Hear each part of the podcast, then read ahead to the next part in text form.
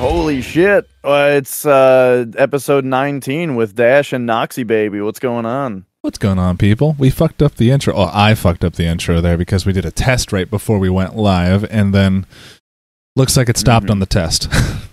It's what you get for testing shit. To- So, uh, yeah, but yeah, episode uh, 19. We're we're winging it today. No prior plans of what to talk about, but you know, we both got shit that uh, we've been playing and and we can talk about. Absolutely. Uh, yeah, like for example, I you know I've been on I've been on PS2 a bit lately because I was talking about Final Fantasy X two, um, which if anyone was curious about what happened with Final Fantasy X two, uh, so how that playthrough ended up was I took it out of my PS2, put it back in the case, and I threw the case in the fucking garbage can.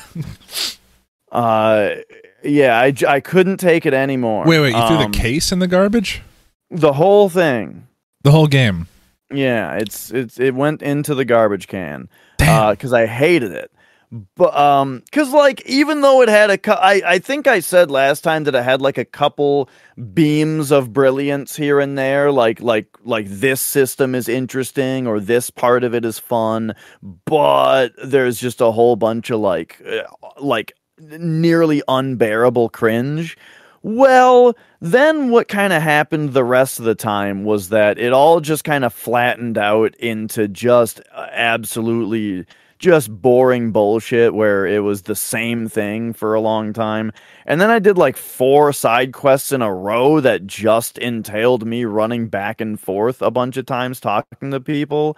Uh and I, you know, so when it became like terribly cringy and boring and like there was just nothing happening in the plot anymore.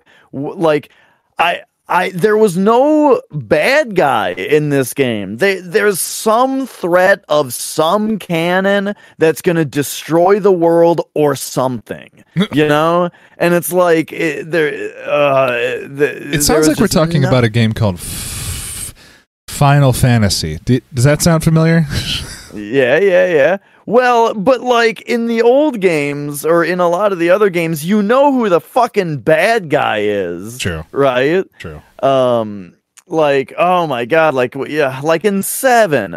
Man, you know right away Shinra's the bad guy. Here's what they're doing wrong. Here's what we're going to do to stop it. And while we're trying to stop it, there's these whispers of this fucking badass dude named Sephiroth that's fucking shit up. And I'm sorry if I'm particularly vulgar today. I'm a little fired up Oh, I appreciate it. but uh but like the uh, you know and and and it it just does such a good job of like here's the bad guy right? And it even changes. The bad guy is one thing and then it turns into another thing and the transition is graceful and beautiful and it's it's great the whole time. In final fantasy x here's what happened. I threw the game in the garbage and then i'm on twitch and and someone says hey you know you're you're like at the final dungeon. Like you can literally just go to the final dungeon and beat the game from where you're at. And I'm like, "Oh, I do, I I don't even know that because nothing is going on in the game. It does not feel like we're in the third act of a video game right now where we're about to go beat the bad guy because nothing's happening. So, so I took the game back out of the garbage, put it back in the PS2.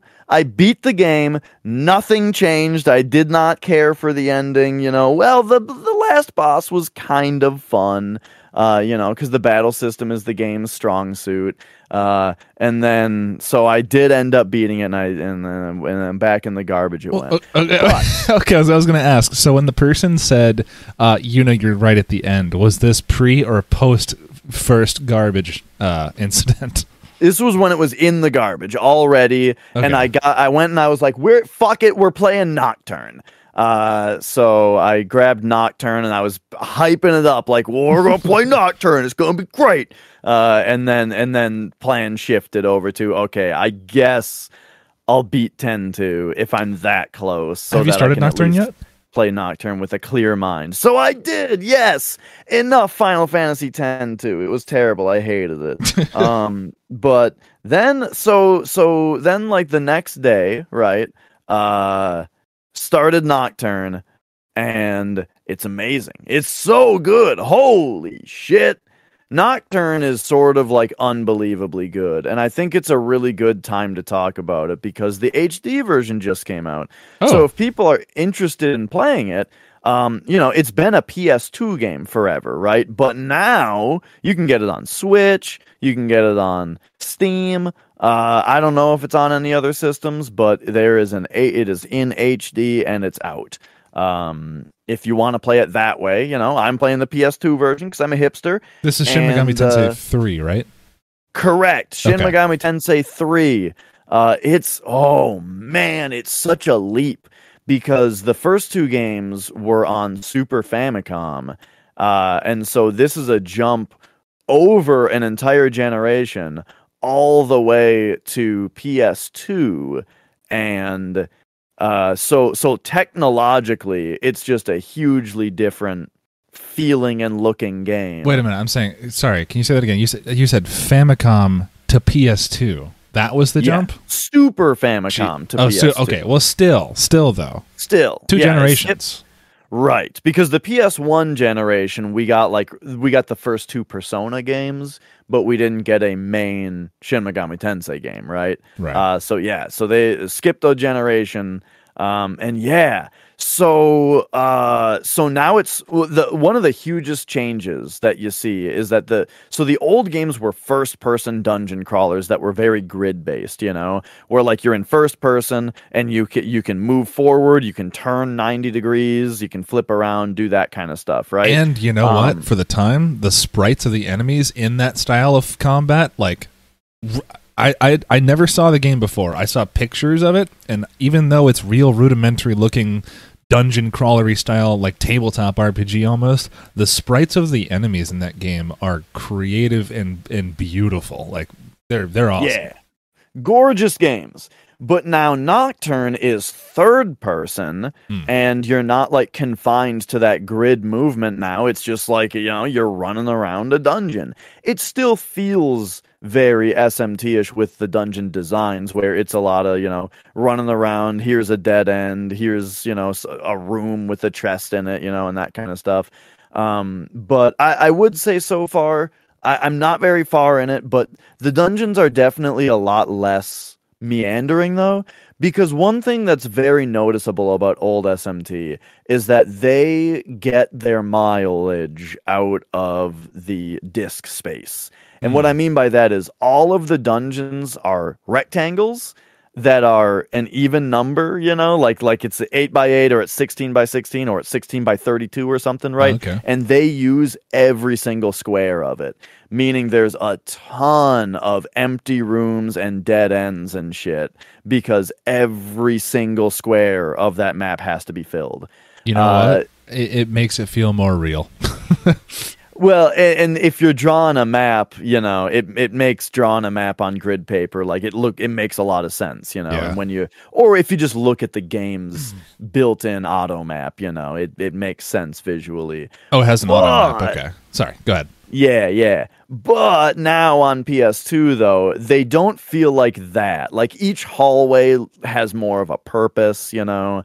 Um th- there's there's less rooms that are just empty uh and that kind of thing. So, yeah, so it, it definitely feels a lot more streamlined in that way. Um and then the battles are super super fun. Like this one's got a, a, a few more surprises so far. So one thing that's interesting is that in the old SMTs, your main character doesn't have MP and doesn't get magic, but he still has an intelligence stat. And raising your intelligence stat increases your ability to negotiate with demons a little bit better.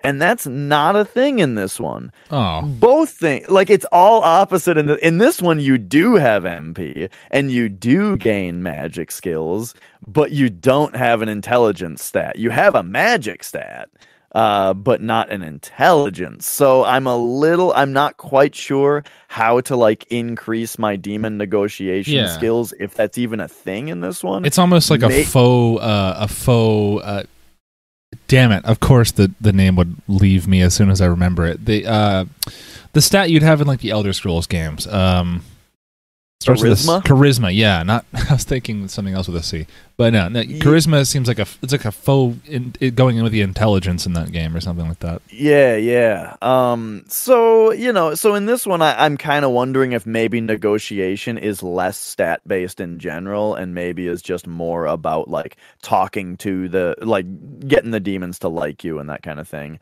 uh, through your negotiation. Um, so yeah, it's uh, it is really fun. Like the um it, the the way that the demons talk is great. You know, it's still got it's still got the whole thing where you know they'll ask you for five different things and then and then just be like, all right, see ya, you know, and leave and stuff like that. But totally new mechanic I found.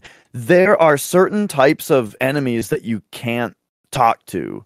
Uh, this is normal for the series, like like a slime, right? You try to talk to them and they just don't really speak English. They're just like, you know, and and and it says, oh, you you can't understand them. However, I I was kicking one's ass, and enemies will actually like come up to you and and and plead with you in this one to say like ah don't kill me you want $40 don't kill me you know and you can be like yeah fork it over you know or you can say no. Sometimes they ask to join your party so you don't even have to negotiate with them. You just kick their ass and then they and then then, then they voluntarily join your party. Um Oh, by the way, if you're not familiar with Shin Megami Tensei, so a big part of these games is that the enemies that you fight are demons, and you can negotiate with them and form pacts with them when, and then they join your party, and you can use them in battle like Pokemon, kind of. Oh But you Jesus! have- okay, that's crazy. I didn't think about that. I was like, Uh, why are we talking about that? Yeah. Yeah, yeah, yeah. So that's how it works. You, you, so in this one, it's you and you've got three demons in your party at once. Uh, and so yeah, it's it's just you know it's it's just a such a, a cool game where you are dungeon crawling, but uh, but the demons that you're fighting, you can either you know you can fight them or you can talk to them. And uh, and the negotiations are just fun and silly sometimes.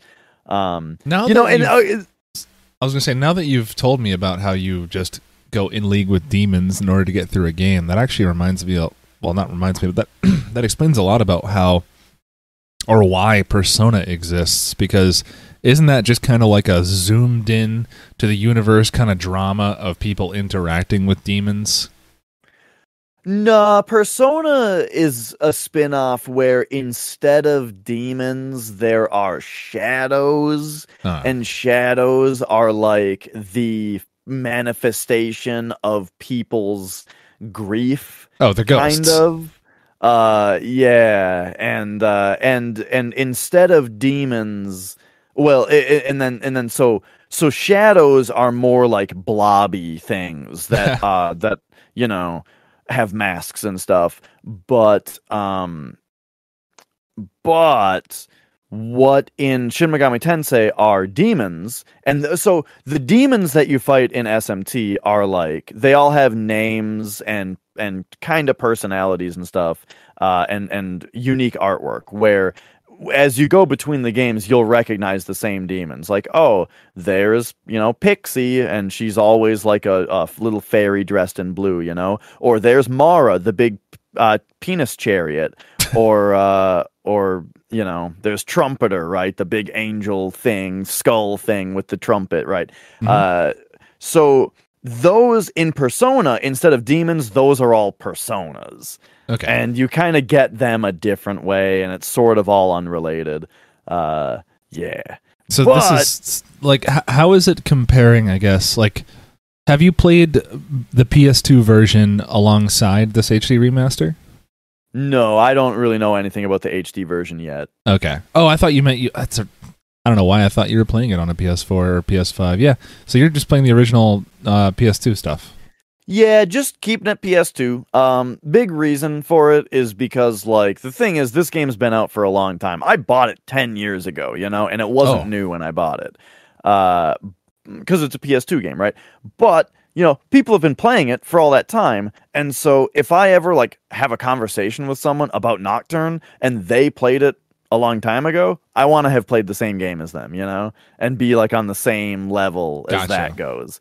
Uh, you know, and I, you know, I just, yeah, I, I don't want to be subject to to changes that I don't know about. I want to play the original, you know. That's exactly why I avoided uh, this Castlevania collection on PS4 is because like I I heard or even at the time I didn't think it was a rumor. They were they were talking about it as fact, but I think I talked about this on a much older podcast where it seemed like in Symphony of the Night there were a few things changed around, and I was like, well, fuck that. No, I just want the original thing, and I guess if that means I have to go to the original game disc, then so be it. Yeah, yeah. The, right. There's lots of little things. Like if you get Doom on Steam and play it now, it's uh Yeah. It, it's got little things like the health packs have a green cross on them instead of a red one. Uh and and just Why like is that? tiny little differences like that. I think it might be like a Red Cross thing. They like Red Cross might be a trademark or something. I'm not sure. You'd have to Um, sue so many other video games that all have red crosses for med packs. What the fuck? I I'm not positive. I maybe it's not a trademark thing. I'm not positive what the reason is, but yeah, they're green now for some reason. All right. Uh, and so Maybe stuff just like that, right? Enough red and doom, I guess. and and so I don't. Well, but but what that means though is that like I, I don't want to have that moment where I'm having a conversation with someone about a game and I say something that only pertains to a new Yeah. release. You know?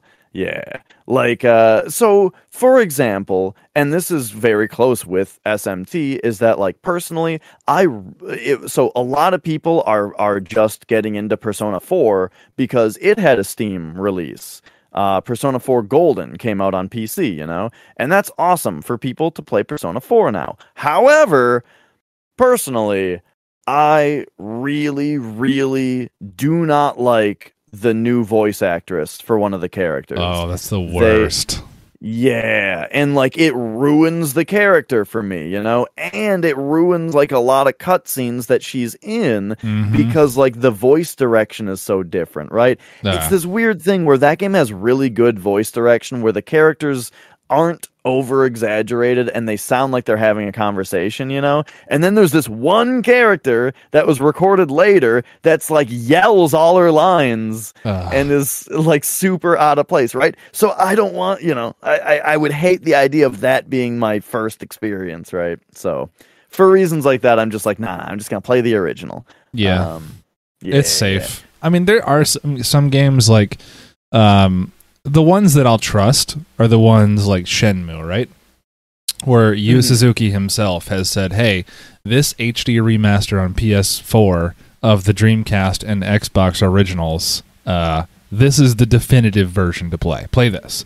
When the original creator signs off on it and and says it's all good, you know, provided I know that they're not just like, oh, you're shoving my my pockets full of money. Okay, here, I'll sign away whatever you want. What it doesn't matter. As long as I know that's not the case, then I'm I'm I'm okay with it. But largely, yeah, I, I want the original experience that everyone who has nostalgia for X I, I want Right. why they have a nostalgia for X. Yeah, and bringing up nostalgia is a good reason for it, you know? Like if you play Final Fantasy VII for the first time this year, you know, I I, I think you can still you like appreciate it in a way that like resonates with the nostalgia of people Yeah. who played it a long time ago, you know? And that's what I'm after, right? Is that appreciation for something that, you know, you know, people have liked for a long time. Do you think it's Uh, kind of different though? Like with, uh, I, I guess it's, I guess with specifically Final Fantasy VII, the difference between its HD remaster and its original, um, it feels wrong to say that it's it, the exception to the rule in that it's much much uh, older than its than its HD remaster, which is to say, essentially the game is way rougher around the edges to look at, play, experience, do whatever you want to do to enjoy the game, learn it, get into it. It's way, way less hi-fi as uh, as like the PS4 uh, at not Advent Children, goddamn, uh, just remake seven remake. Um, I would. s- Oh, okay. Let's not talk about remake. I thought I thought you were talking about like the playing the remaster that's in HD versus the original. oh, of seven. yeah. Oh, I, I guess are you, are you referring to the PC version? Uh, well, it was on PC and then it was also on like PS4 and all that. Remastered version of Final Fantasy VII. yeah, yeah, they just re you know they've re-released Final Fantasy VII on like every system. I've. It's on Oh. Switch also. I mean, I I know you can download it digitally. I didn't know it was on Switch. What? Really? Yeah, yeah, yeah, yeah, yeah. I thought we were just So- talking about. And, uh, okay, never mind then. Okay, so I think I misunderstood your question then. Um, but I but I am going to tangent off on what, what I understood, which was that like uh, uh I don't know. So I, I was uh, if you're talking about like should people play the HD like if you can just play the HD version of Final Fantasy VII um, instead of the original because it's so much easier to access, maybe. Yeah, so Um, that's kind of the argument. It, what I was kind of more or less saying was the difference between the remake, not not this remaster you're talking about, Oh, okay. and the original is so wide that I. You're saying you can play, you can jump into seven nowadays and appreciate it for what it is. I know you were talking about the remaster now, but I would be just playing the original. I think they're I was talking about the original. Okay, yeah Sorry. I think they're two yeah. entirely different games, and I think Totally. remake is not something you can just pop on in and, and, and expect to know what everyone else is doing, uh, or what what everyone else is nostalgic for for Final Fantasy VII. Like you're that game is purely made for people who already played Seven.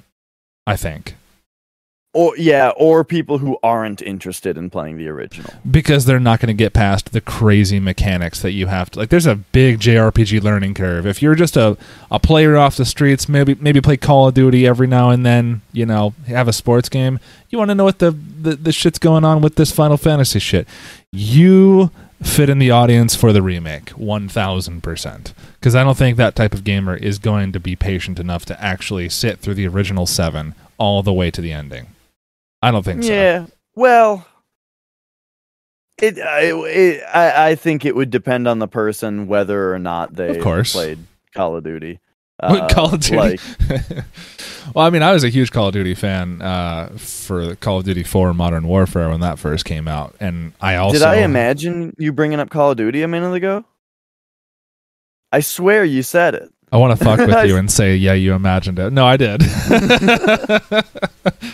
no, yeah, no. I was just saying, like the the the difference, like the the what the gaming industry defines as a generic gamer, I guess. Uh, one who probably spends way more money at EA than than Square Enix. Um, that's the remake is the game for them, and you know they're not gonna. I feel like they just won't sit through Final Fantasy VII because I have trouble sitting through Final Fantasy VII, and I love Final Fantasy VII. Okay, okay. I, I, I was kind of thinking like I think there's a certain type of person that plays through that that can play through a JRPG and a Mhm. certain type of person Yes. that can't. I don't know if it has anything to do with any of their other game habits though. I'm not sure.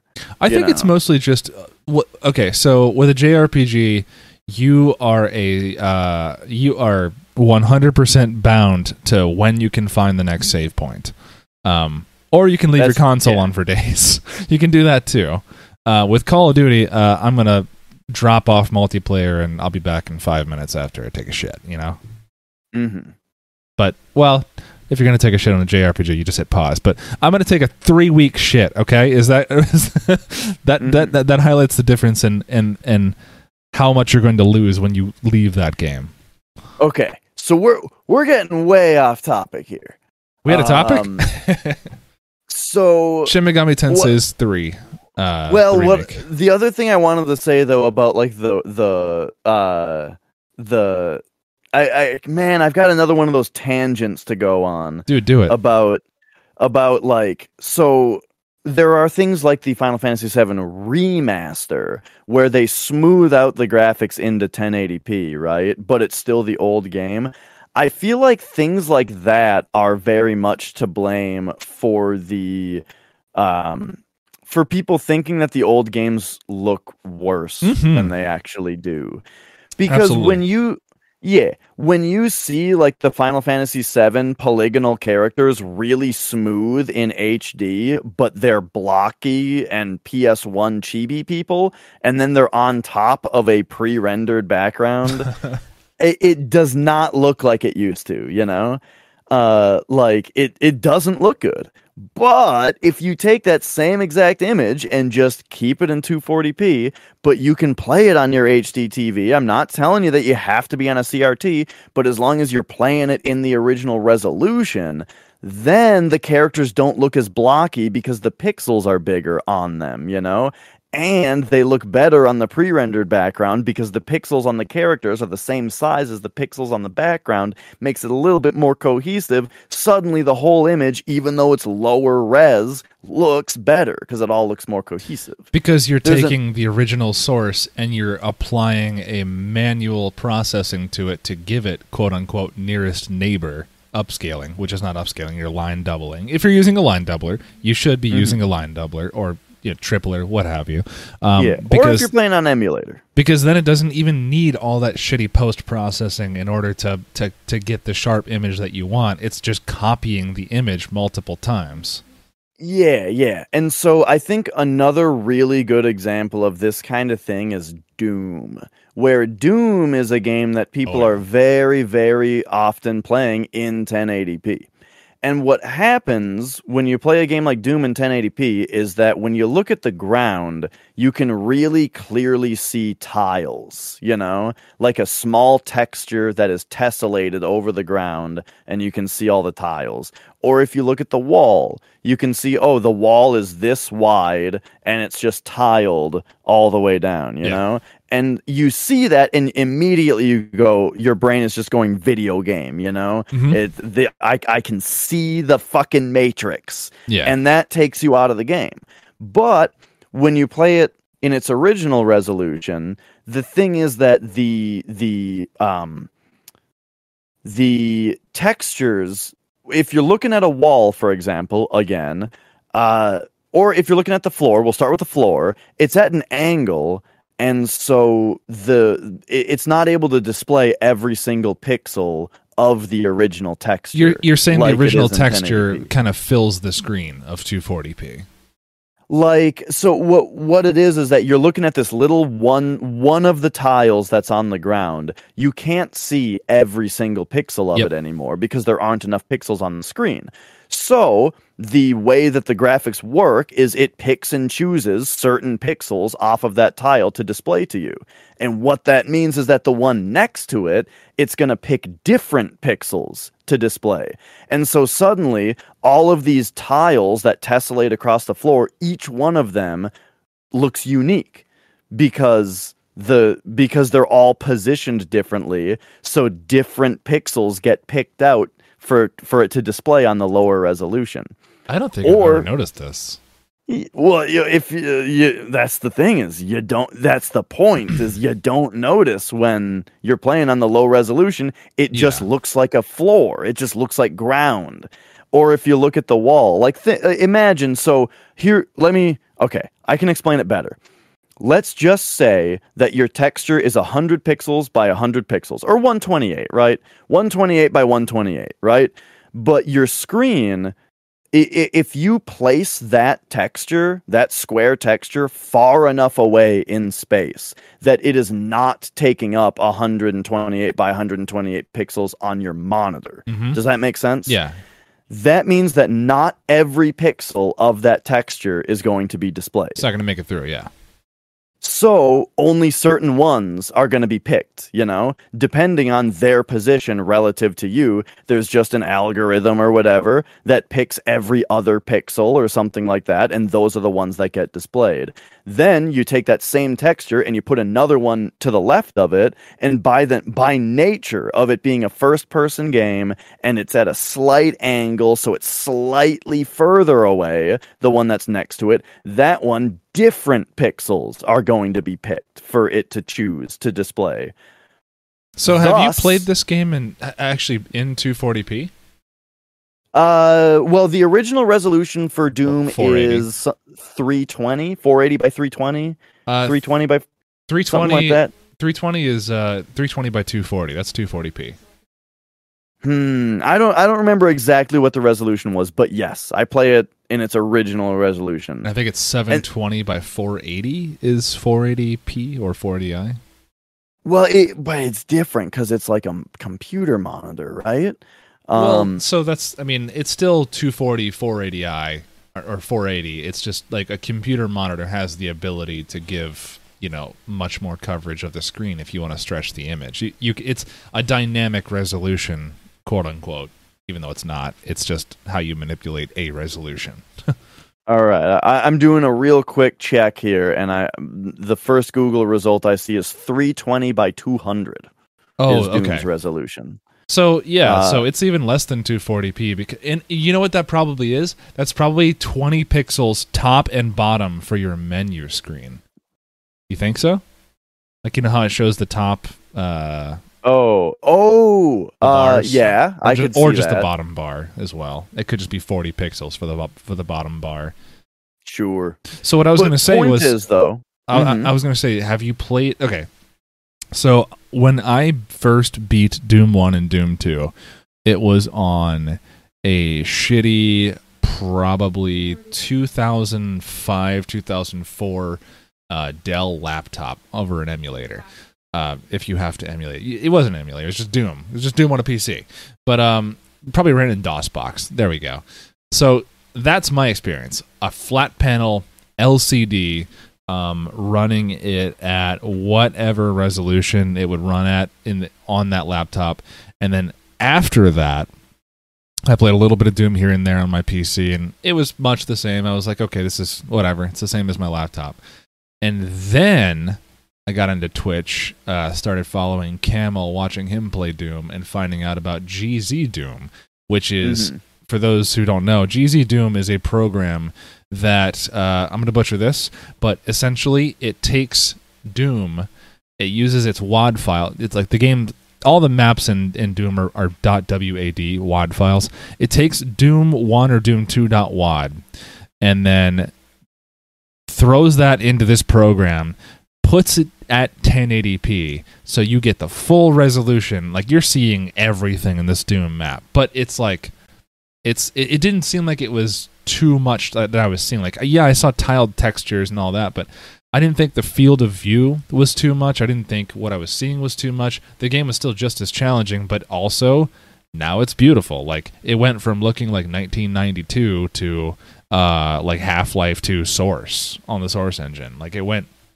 it it ran it runs at 60 frames solid because it's Doom. Obviously, it's pretty low, pretty low horsepower requirement, but I mean, it, it was it was night and day when I tried GZ Doom versus just running Doom from Steam. So if you haven't done that, do yourself a favor. But now, if you, what what you've been saying, now I'm kind of curious what Doom looks like. Um, maybe not so much even on original hardware like a 486 retro build or something like that, like a like an old PC, but just so much as I want to see if I can run it on a version of Windows that will allow me to have that 320 by 200 resolution on a native CRT monitor and see if it looks real different. So the way that you can do that very easily is so, so GZ Doom is a source port, right? Mhm. They took the source code and they recompiled it and and what and made lots of changes to it. Uh, there's another source port called Chocolate Doom, which uh, keeps the game. It, it, it's sort of a misnomer as sort of a joke, I think, Like it's basically it's basically vanilla Doom. Yeah, Chocolate Doom is is uh, no change, like basically no changes whatsoever to Doom, but you know compiled for modern PC hardware instead of having to use DOSBox. Okay. Now, alternatively, there's another one called Crispy Doom I've heard that. is so it's like Chocolate Doom, but it has a brief list of enhancements that you can make. It's not like GZ Doom where there are fucking pages and pages and just a nauseating amount of options for the game There are that you lot. don't care about. Uh, this one is like, okay, here's the deal. It's vanilla Doom, but here's a list of like 20 options that you can choose between for things like frame rate or uh, if you want to double the resolution, um, but it doesn't have uh, it doesn't have 1080p. Uh, it only has either the original 320 by 200, or you can double it to 640 by 400 if you want. Right? How does it Um, double it? Does it line double? Or just Uh, no, no, no. It it it uh, it's it crispens it, you know, Okay. a little bit. So it's still a little chunky, but it's less chunky. Uh, but yeah, I I think that uh, in the, the I, like that's my way to play it is is the 320 by 200 resolution on crispy Doom because I do like the the frame rate. You know, original Doom runs at 35 FPS. Oh, jeez. Uh, yeah. Um, so I I do like Crispy Doom just for the 60 FPS, and everything else I want totally vanilla. I knew uh, I liked Vanilla Doom, uh, but not enough to play it. When I watched our mutual friend Popo and Duck, um, the first time I ever watched him beat Doom, he was playing the original version at that square resolution, you know, meant for a CRT monitor, and he did it even way hardcore than I would ever even try, which was no mouse, just original keyboard controls. you Oh, know, yeah. control to shoot, arrow keys to turn, front and back to f- like straight or like to run up and down. I was like, dude, hella respect. I would not sit through this. Yeah, you know what's funny? I used to play it like that all the time, and one time I, I was on a laptop that had a Intel, like integrated Intel graphics drivers, Hmm. And one thing that I found out about that is that it has a, I think it's like control down or something, is the uh, shortcut to turn the monitor image upside down. what? So I, yeah, so I'm playing Doom, and in Doom you move with the arrow keys, you shoot with Control, you strafe with Alt, and you do actions with uh with space. And out of nowhere, I'm playing, and the screen goes black, and it comes back upside down. Fuck. And I was just like, Jesus Christ, what did I do? Um, Was that a Doom But, uh, feature or was that a Windows feature? Uh, Intel. It was. It's like a in, Intel integrated Oh. graphics has that. Oh, oh, Jesus. Okay, so that's why you said that. All right. I didn't know that was even a thing. Yeah, it was a funny thing. What could that But, be yeah. for? I don't know, man. But uh, I, you know what I think it is is it's so that you can rotate the monitor left or right, you know, so that you can do like a vertical monitor kind of thing. Hmm. And if you're already doing that, and just put in a 180 degree one also. Why not? Yeah, I was going to say, why would you have a 108? Wait a minute. No, so you're saying it flipped you 90 degrees, not 180? No, it did 180 if if, Oh, if you did like control down or something. Yeah, it's like what the f- who the fuck is going to do that with like heavy CRT monitors? Like who? How many people have those just hanging from their cabinet or whatever, or on a wall mount? No way. I didn't even think a wall stud could hold like this 17 inch CRT monitor I have here. I mean, maybe they used to have those, uh, those, and they still do those CRT TV trays with like the bolt-on VCR thing below them too. Those had to be Mhm. mounted somehow. I, I don't know. I never sit under them at hospitals. But yeah, the uh, so anyway, anyway, my whole my whole point, if I can sum it up real quick, is that when you have a texture that's like 128 by 128, and it gets and, and it gets displayed far enough away from you where it takes up less space than that on your monitor, it doesn't display all the pixels. Yeah. And so if you tile that by nature of first person and each one of them being in a slightly different position, they're all going to look different. But if you take that same image and you upscale, or not upscale it, but you display it in a higher resolution, like you're playing Doom in 1080p, then you can see all 128 pixels on every one of those squares, and they all look the same. Yeah. So I think that the low resolution, like it helps Doom look more uh contiguous And and, less- more like, That's like Minecraft, essentially. yeah, yeah. And also it makes it so that your gun, you know, your your the sprites of your gun and that kind of thing, you know, line up with everything better and uh you know, enemies don't look quite so silly when they're fought. Like when enemies are further away, it's a little harder to see them, you know, because Yeah.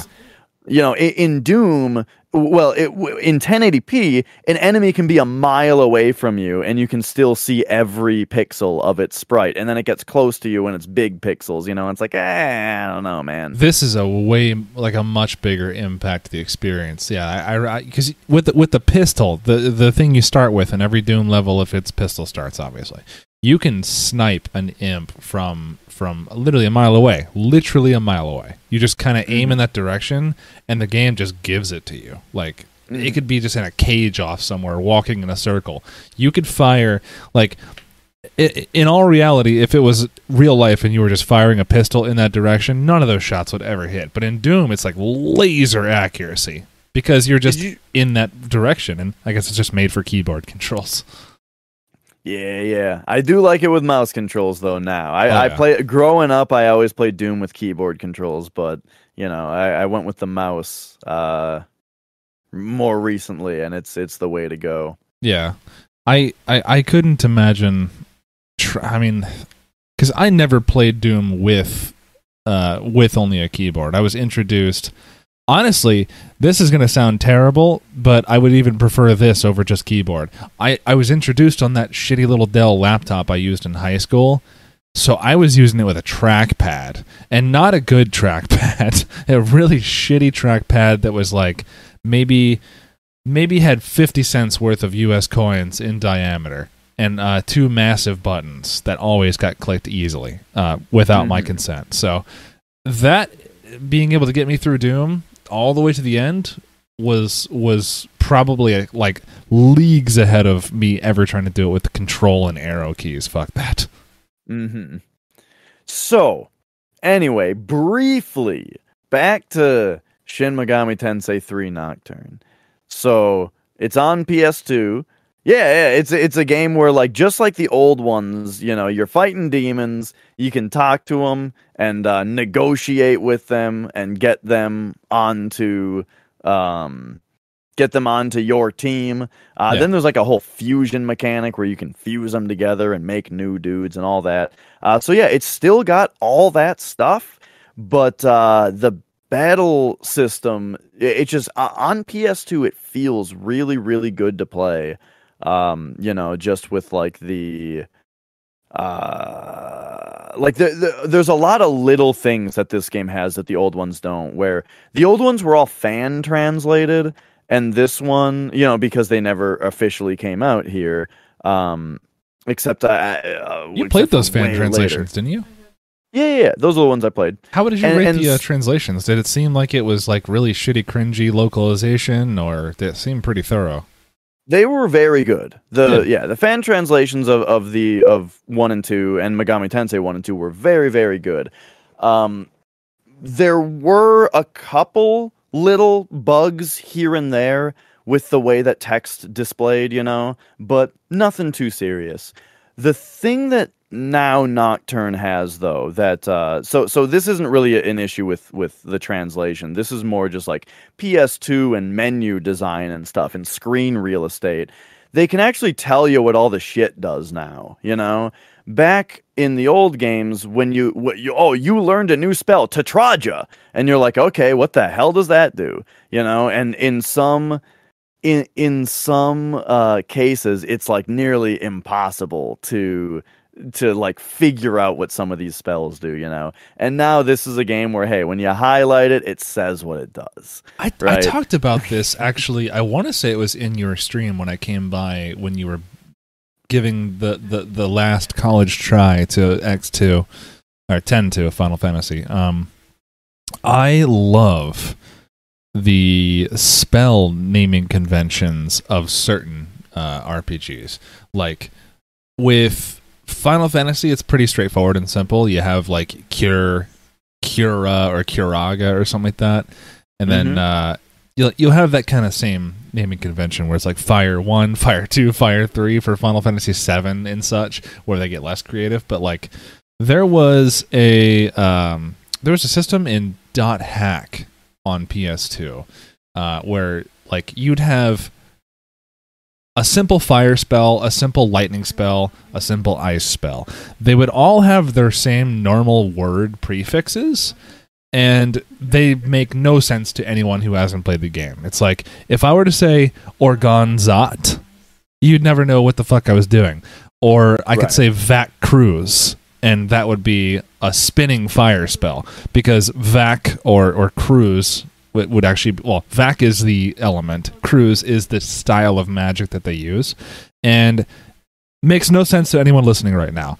But if I were to just play the game for like more than five minutes, it's like, oh, I can see the linear progression through the different words. So I'm what, what instead of just going fire one, fire two, fire three, I'm going Vac Cruise or or or or something something. Like it adds more syllables to it the more powerful Yeah. it goes. So it's like three prefixes for the for the for the most powerful spells and it's more descriptive in that it doesn't just feed you a number and there are more different styles of ways of using that elemental attack. So it's like it's it's something that like i said for the third time you, d- it makes no sense now but it clicks immediately when you do it and it just makes you feel a little bit more involved i guess in the the mysticism Yeah, and so Megami Tensei does that too, where like fire is called Agi, ice is called Bufu, lightning is called Zio, right? Okay. But but then you get the next level of the spell where it's Agi Lao and Bufu La and uh, Zionga,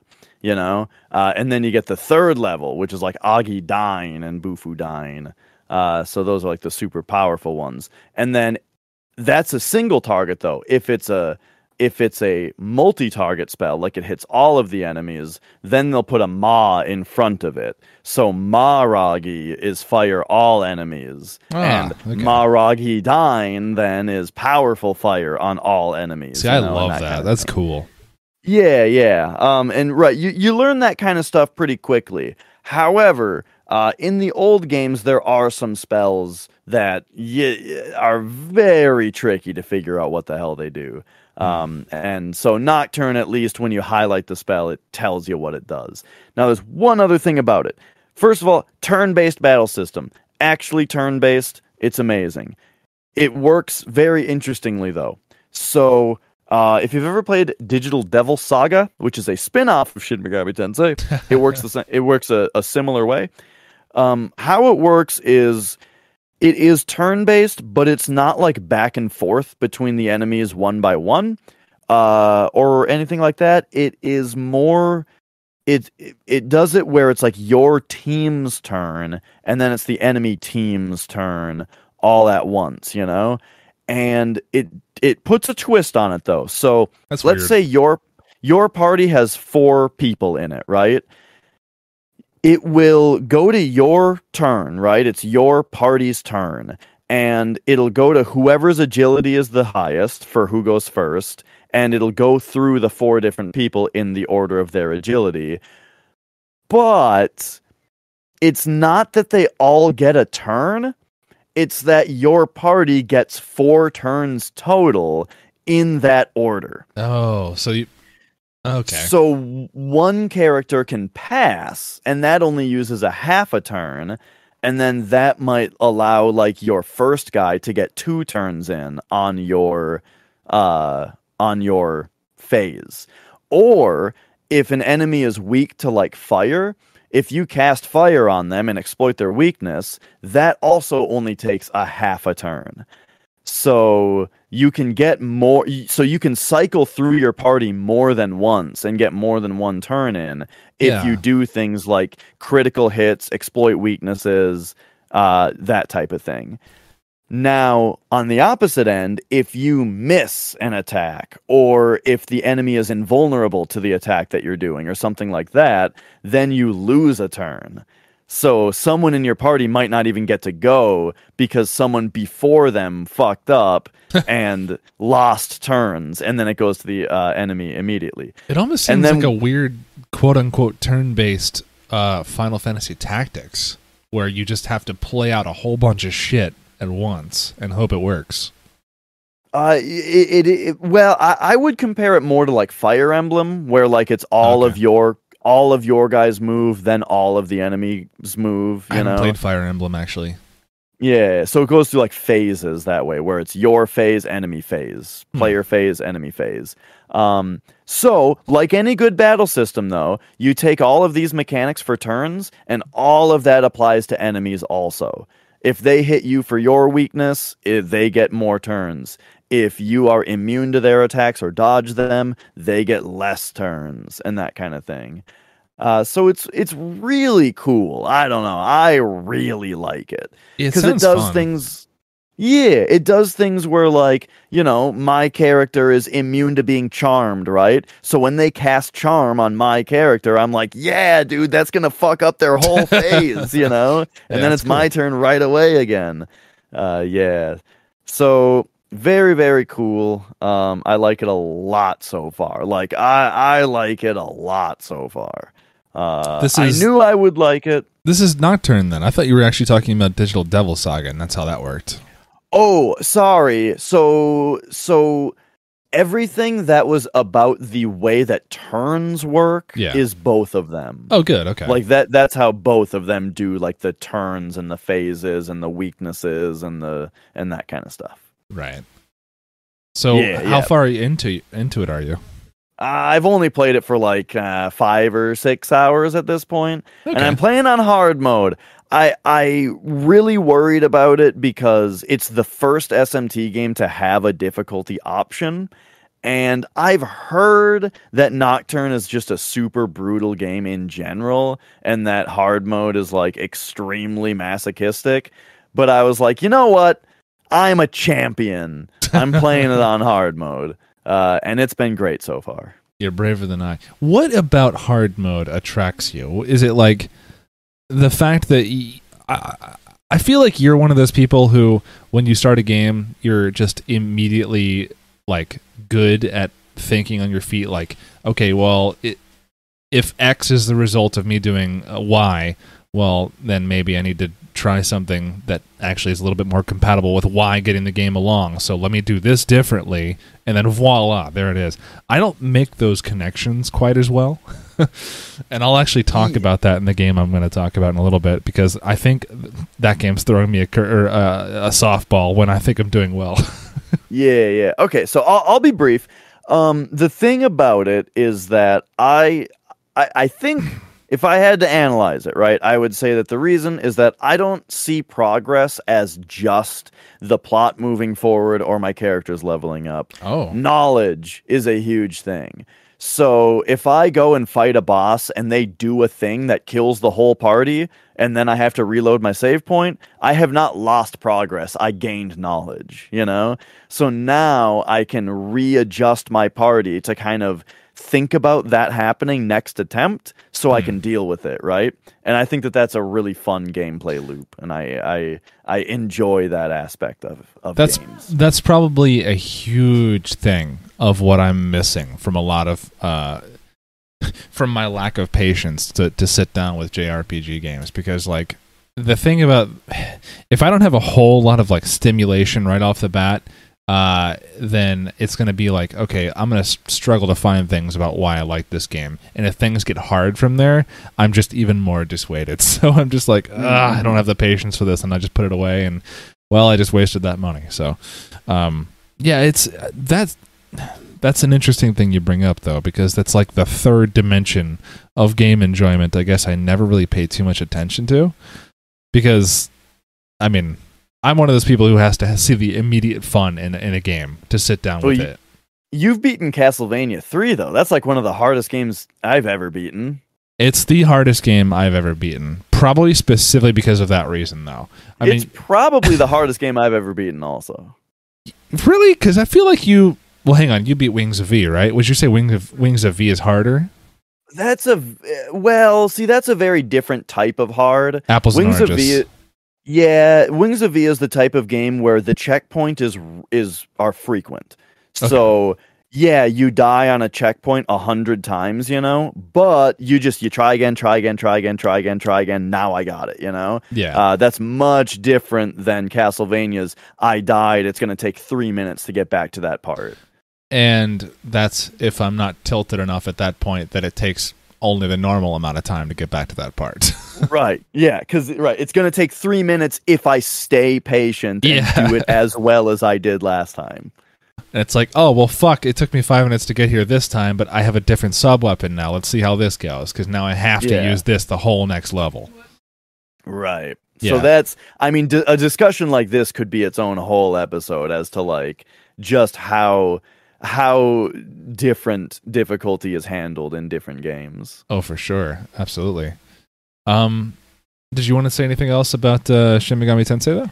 Uh, I'll probably have more to say about it at some other time, but right now, ba- my first impressions are, are just like it's it's ten out of ten. It's exactly what I wanted. Where like Ooh. it's more, it's more Shin Megami Tensei in all of the ways that SMT is really really cool.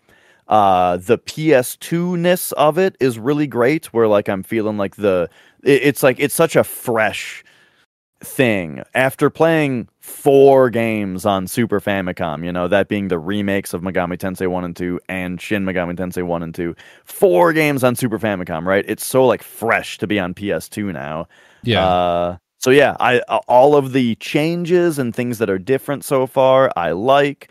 All of the things that are the same, I like. It's just a fucking 10 out of 10 game so far. it's it's a shame that games this good, you know, according to other gamers that enjoy them, were so hard to come by. I guess when I was a kid during this time when I had a PS2, because uh, for those who don't know, we, we we live stream this and we have a chat going on when we live stream, and we had a person in here say that the first I don't know if this is true, but I'm going to go off of it. First print of uh, Nocturne in the U.S. was 3,000 copies, just 3,000 copies for the United States. Um, all of them had a soundtrack CD, so it was kind of maybe like a special edition sort of thing. But that's a low fucking print for a game Yeah. that is supposed to go into a market of millions and millions of gamers. So Yeah, I, I think that is like a, a certain thing though. Like it's it's not an expensive game. It's not a rare game. Oh, really? I, I think Oh, yeah, it, it it it had more copies later. okay, Um, good because Jesus. But yeah.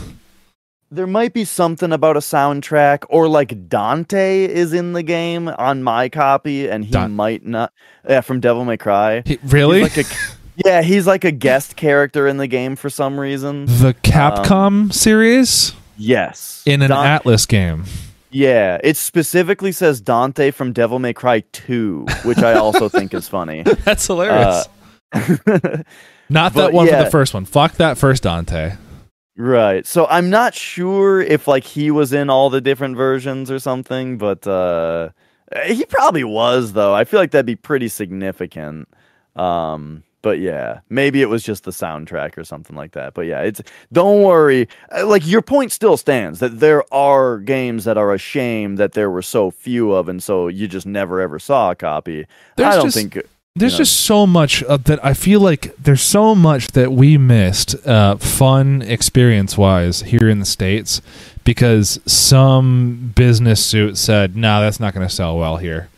So Yeah, dude, we almost didn't get Demon's Souls because the uh, president or someone high up at Sony played it and was like, "This sucks. We are not. We're not putting any more money into this. It is not going to America." You know. yeah, And then and then Atlus had to be like, "We'll we'll do it." So uh, yeah. It reminds Yeah. me of that uh, thing where like there was this one I don't remember who he was, but it was this one guy who like played all the arcade games uh, for Nintendo for Nintendo of America back in the late 80s, early ni- actually no no mid 80s because that's when Mario was a thing. Uh, because he was like he was the guy who was like fuck yeah this game rules Super Mario bring it over here people love it and they do and then he then they get Super Mario 2 and that's the one that like is way too fucking hard he's like oh this is bad so we didn't get that and then we got we got a different Super Mario Brothers 2 We got yeah. Puyo Puyo or not Puyo Puyo what, what was it Doki Doki, Doki Doki. Panic Mhm. yeah Doki Doki Panic became uh, reskinned for Mario and we got that as Super Mario 2 Now there's a little bit more to that. I want to let you talk about your games, but Oh, yeah, we can talk there's, There's all these fucking tangents though, because I think it's a myth. I think that it was too hard for Americans is a myth. I think they interviewed the actual dude who who who said that it was too hard, and like it was the guy that they Nintendo trusted. Um, So, I what do you really think it was like one dude's decision though? no, f- no, no. From what I've heard about like like in other research about the topic, um, and maybe this is also just me projecting, right? But I thought that the issue was sort of that like Nintendo was in the middle of saving video games from the great video game crash. You know what I mean? In America, s- asterisk. in America. So Super Mario Bros was this huge hit and people were like, "Wow, video games are back," you know? So what Nintendo didn't want to do was release another Super Mario Bros game that to the layman looks like the exact same game. it did. You know? Yeah. Yeah. And because that would be like, oh, i guess that's all they have. I guess this is just the the machine that does this one thing, you know? The master But- levels. at the same time, you know, it, y they, you've got you've got this other fun, creative Doki Doki game uh, that like has better graphics and a more f- crazy soundtrack and more mechanics, you know, and something that like if we bring this over as Mario 2, it's like exciting and new, you know. Yeah, I, it's. I guess it's just like that's probably a more famous example because obviously it's Super Mario. But like, man, sorry, uh, this is a tangent stream. I'm just gonna call it. It's a tangent stream. There's a Mhm. game in on PS1 that's only in Japan, and I only saw it because again I, I bring up Campbell all the time, but he's the one who showed it. Called Sumo, and there's another game called Sumo as well. It's like a different title, but it's the same game.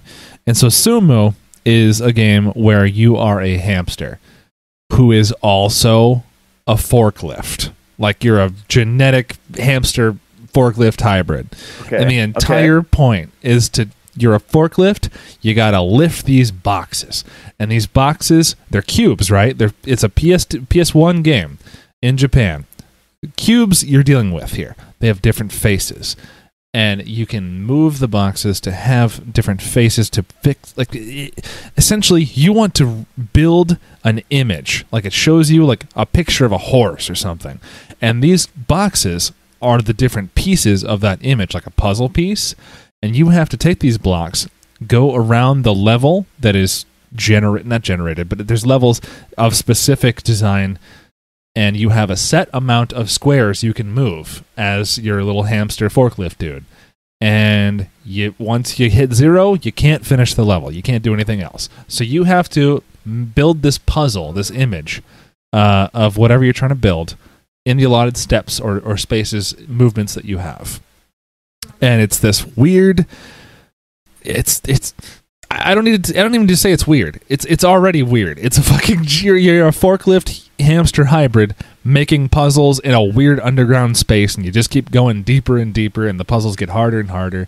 And I would have killed for that game as a kid. Why didn't we have hmm. sh- like weird fucking shit here that just like okay, so Mario, right? He's this plumber. He goes through tubes. He eats mushrooms. He kills mushroom people. He saves the princess you eh, kind of from like the sewers. Frank right now. I don't know who Frank is, but we like got bathrooms. You ever seen Oh, a the- bathroom before? Frank, come on down to Frank's gym. yeah, quad laser, good guy. Um, so we got Mario being weird as fuck, but a hamster, uh, a hamster fucking forklift hybrid's too much. You know, who makes those decisions to where thousands of weird Americans won't get to enjoy something? maybe tens, maybe hundreds, but probably tens of Americans. Yeah. Hmm. Something like that. Stuff stuff like that could be a hit. Um, I, I get stuff like Mr. Driller and like Mr. Mosquito being a little weird and not selling well, and them going, uh, maybe I don't know. But totally. Yeah. I I I, I need the. our, our fucking oxygen here in the states are those publishers like working designs who goes hey let's get that weird shit over here Yeah, yeah, that's what I was just gonna say. Is that like there, there's definitely it's definitely not a big market, right? So you understand why they don't bring a, a lot of that weird shit over here. But there is enough of a niche interest that it is good that there's, you know, uh, uh, publishers that that bring that kind of stuff over. Yeah, and it's just like I, I maybe if I wasn't a kid when I was playing video games, I would have known about those companies, but I wasn't going to find out about those companies through looking at the pictures in electronic electronics gaming monthly. Mm-hmm.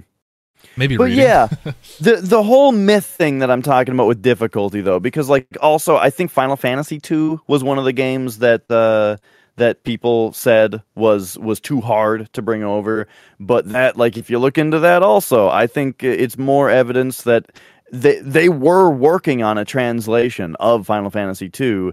Uh, but it would have come out so late that it wasn't really worth it anymore Yeah. because they were already making Final Fantasy IV and translating that for Super Nintendo, you know? So that's why we didn't get Final Fantasy 2 and 3.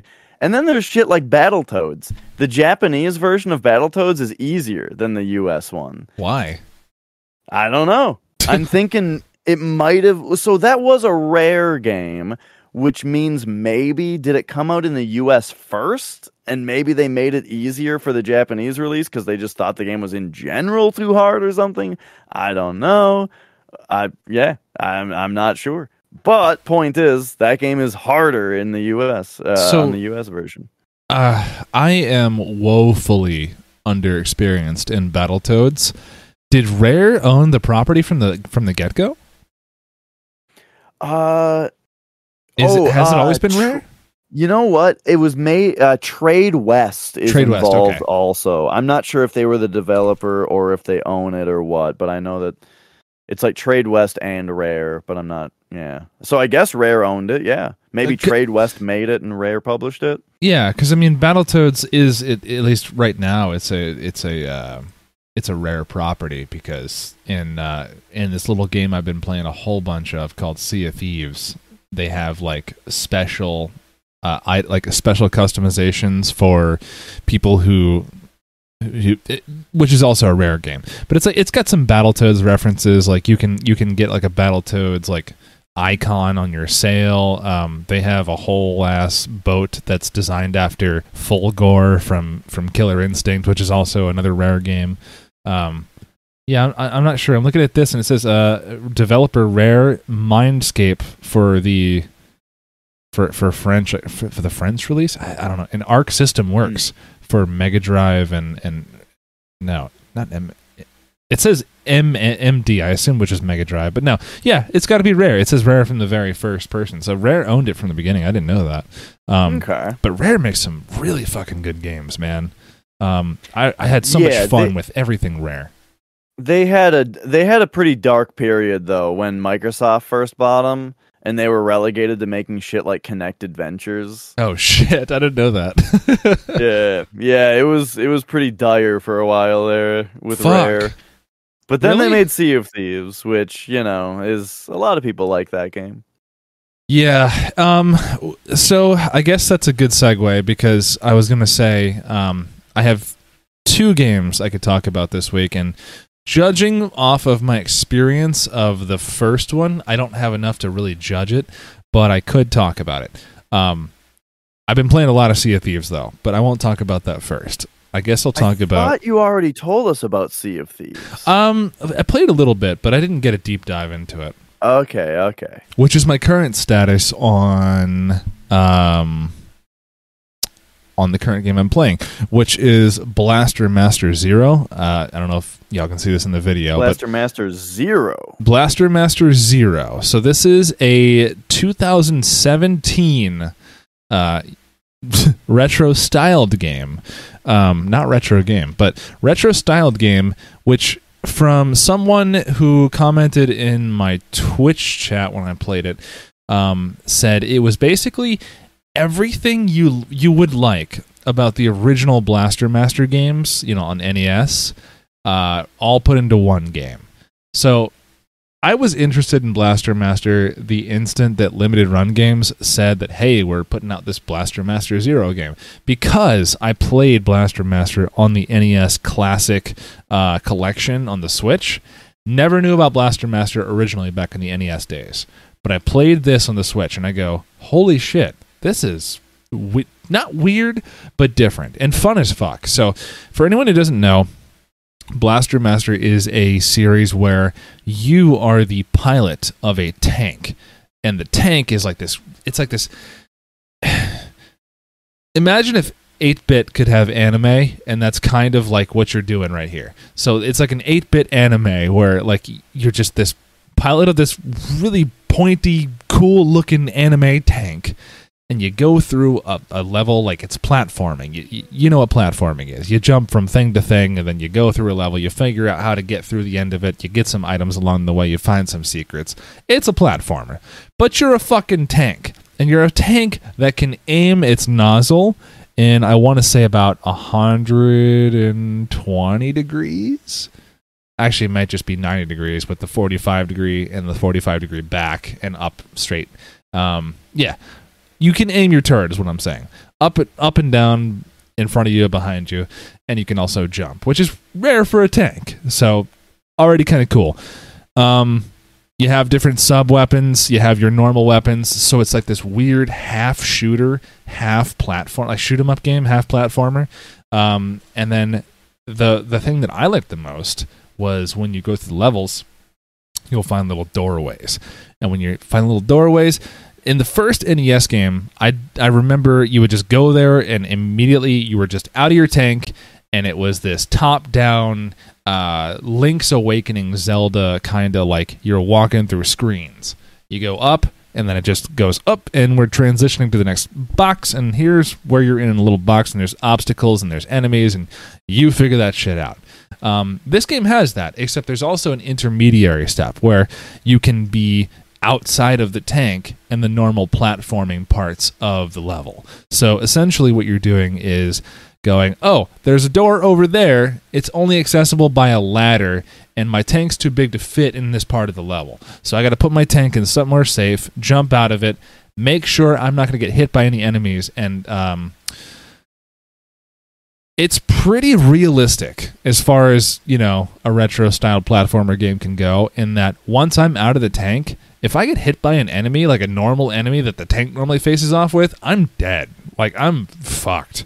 But if I um, if I can get around those enemies and run around, I'm a lot more mobile than my tank was. I'm this little chibi dude who can swim now. The tank can't swim, but you can swim. So you can already access different le- parts of the level that way by making yourself more vulnerable. Um, and then there's those little holes I mentioned, like little dungeons. The game actually calls them dungeons. First off, I should also mention that this is kind of a Metroidvania game in that when you go to your menu, it shows you the whole like map like a Metroidvania game would do, like Metroid or Castlevania, where it shows you the parts you haven't discovered. Well, it doesn't show you them, but it shows that you haven't discovered something. And hey, maybe there's some shit over here, and you got to go that way, find out what's over there, um, and that puts it part as part of the map. Now, it also shows those little dungeons that I just mentioned. So you get out your tank, you're little dude, you go in the dungeon, and the dungeon, quote unquote, is like probably like this little cool sky level. It's like it's actually up in the sky. Uh, mind you, this is probably just for the level I'm at because I've only played this game for maybe four or five hours total. Um, but it's a, a cool little area, different change in perspective. You're getting a top down view. Imagine yourself like Zelda and Link's Awakening, except it's also a shoot 'em up game. So you have guns, you have different sub weapons. It all, uh, the kinds of weapons you can use or the style like of of spray or, or, or style of shooting that you're going to do relies on how much energy you have. So you're picking up health packs, you're picking up battery packs. It's very classic, like you know, platformer or table like top down like kind of RPG sort of thing. It's very classic feeling with the graphics being updated to be like not necessarily like 3D, but like I would say you know how Bloodstained Curse of the Moon is? You look at that game, you know it's a modern game because it's trying to be retro, but you can tell it's not retro because it's clearly 1080p, but also here's things that a Super Nintendo could only render, but you're playing as like an NES style, you know, little sprite. It's that sort of thing. But um it's very charming so far. The bosses are great. They're, the, the game is not too hard to where I go in, get ganked, and, and say, fuck this. The game is pretty much to the point where if I want to learn uh, how to get through, or if it, rather, if I want to get through the game, I need to learn the different types. Like, it's one of those games that forces you to use all of its things, but it does a good job of it not being annoying because it rewards you pretty well for learning what kind of shooting you should be using, all the items that you need to be hoarding, how to kite enemies, all that sort of thing. So it's cool to see that in like a Legend of Zelda uh, Link's Awakening style top down view because I personally have not played a game like that yet. But the only thing I can attribute that to is my seeing video of people playing Link's Awakening, so I get that. I know there's like other clones of Zelda, like Valis or something like that, or not Valis. There's a, it's not Golden Axe, but anyway. Point aside, it's it's it's a platformer. It's a top down. It's a shoot 'em up, all at once, and it doesn't punish you too hard for dying. You lose your energy, which you can build back, but you start back with a full health bar. The save checkpoints are just, just within the tolerable level of fuck, I'm to die. If I die right here, I'm to lose like 10 minutes of progress. But if you get it, you get it and you're good. And here's the next 10 minutes. It, it paces you insanely well. So I wasn't really to give this game a rating so far, but in terms of games like Blaster Master is the best comparison. Going to the NES um, and then playing this, it was immediately like, oh my god, I like Blaster Master. I could sit down and play this a little bit, but I'm not gonna. It, it didn't hold my attention enough for me to go. I need to buy this now. I'm gonna play this on stream. I'm gonna play this all the time. It's fun. This is different. This is like years of figuring out what worked with Blaster Master and then making it work. So, um, I recommend it. It's it's like honestly, if you like any kind of shoot 'em up that's not hard, like uh, man, you, think shoot 'em up games, you think bullet hells. You think, oh god, I need the attention span of three different people and and, and learning about what's going on right now so I can figure out the pattern to dodge between these thousands of bullets. It's not that at all. There's definitely some sections where you're going to be dodging a lot of bullets, like a bullet hell, but that's usually relegated to like boss fights. So it's pretty steady going. And I think I've got to the third boss on my first try. So I would say it's nowhere near as like difficulty wise, I would say it's not like Castlevania. It's not one of those things that like the game forces you oh but by making you die over and over and over again to, to learn how to play it it feeds you little information here and there and and and and that's that's it. Now I, i've talked a lot about the about the mechanics of the game. I haven't talked about the story. And the story is what wrapped me so far up into it to want to find out what's going on. And uh, like i said i only i've only played a couple hours of this game so i only have a little bit of it. But listen to the story and tell me if this draws you in all right? So Okay. the world is fucked up at some point in humanity uh, I'm in. in humanity's history, and and we had uh, a civil war, all right, and then we had a nuclear war, right. So the war went through nuclear winter. Whole fucking Earth is covered in ice. I new new whole ice age happens. Um, humanity's trying to rebuild, and uh, well, that's pretty much the detail of that. Zoom in to this one dude who uh, is exploring the world after the ice age has happened, um, reclaiming technology, that sort of thing. Where oh shit, we got to find out about Earth before all this shit happened because everything is erased. All that. This isn't really force fed to you. This story, you can kind of just infer this. In fact, it might I might be just be telling you things I've kind of assumed and maybe not be real canon. But That's it- honestly some of my favorite kind of. It doesn't force it down your throat, yeah. is- yeah, just well, also just stuff that you just kind of absorb and and almost almost make up just by things that have been hinted. Yeah, and that's a that's actually a great tangent we could go off off as well. Is like kind of like the difference between reading a book and watching a movie. When you when you read a book, it's so much better by default because you are ascribing things to the book and you see those things how you see them. And when you watch a movie for it, it's it's like what the fuck is this? it's all different. Well, yeah, but at the same time, a movie can hint at something that a book would have to explicitly say. True, but it does so in in in a, in a much more concentrated timeline. So you Mhm. really have to work into where you fit that. But uh, any, anyway, um, I was trying to say this uh, this game. Boy, what was I trying to say? I just derailed myself. what was I talking about Blaster literally two Master. seconds ago? Story, Blaster Master. oh yeah, the story. Okay, uh-huh. so so the story. Uh, you're you're reclaiming. You know what the fuck's going on. Not reclaiming, but figuring out what the fuck's going on with Earth. Uh, exploring, figuring out what you can find, and all of a sudden you have a pet frog, right? And this frog Okay. is I like frogs. frogs are adorable. Love them. They're funny. Uh, anyway, this frog is like, it kind of looks. Did you ever see Dragon Ball Z when Captain Ginyu on the planet Namek got turned into a frog? No. Damn it. Oh, fuck. Okay. Well, we'll make another episode of me yelling at you to watch Dragon Ball Z. but this frog kind of just artistically looks like Ginyu as a frog. Um, and then your guy has a frog, right? And the frog goes, Whoa, I'm a frog. I'm going to jump this way, like frogs do, I guess. And uh, he goes down a hole. And your dude goes, Whoa, what's down this hole? And then, like, that was it. He couldn't find his frog. So he goes, fuck i gotta find my my this cool looking frog that's the story Nice. Yeah. Um, let me tell you, I I really like everything I'm hearing about Blaster Master here. The funny thing is, my brother has been telling me to play Blaster Master for years. He's been saying that I, like I gotta play it. It's got everything I like in it. oh wait, I'm like, i'm sorry "All right, all one more thing i need to add i'm sorry uh, to the Mhm. story along your journey and trying to find this frog there's like this girl that you find just like passed out and her name is eve and uh, she knows how to fix your tank and she can add things to your tank and you're like oh well cool so you're why don't you remember anything? Why do you have amnesia? Classic video games. Oh how did i get Mhm. here?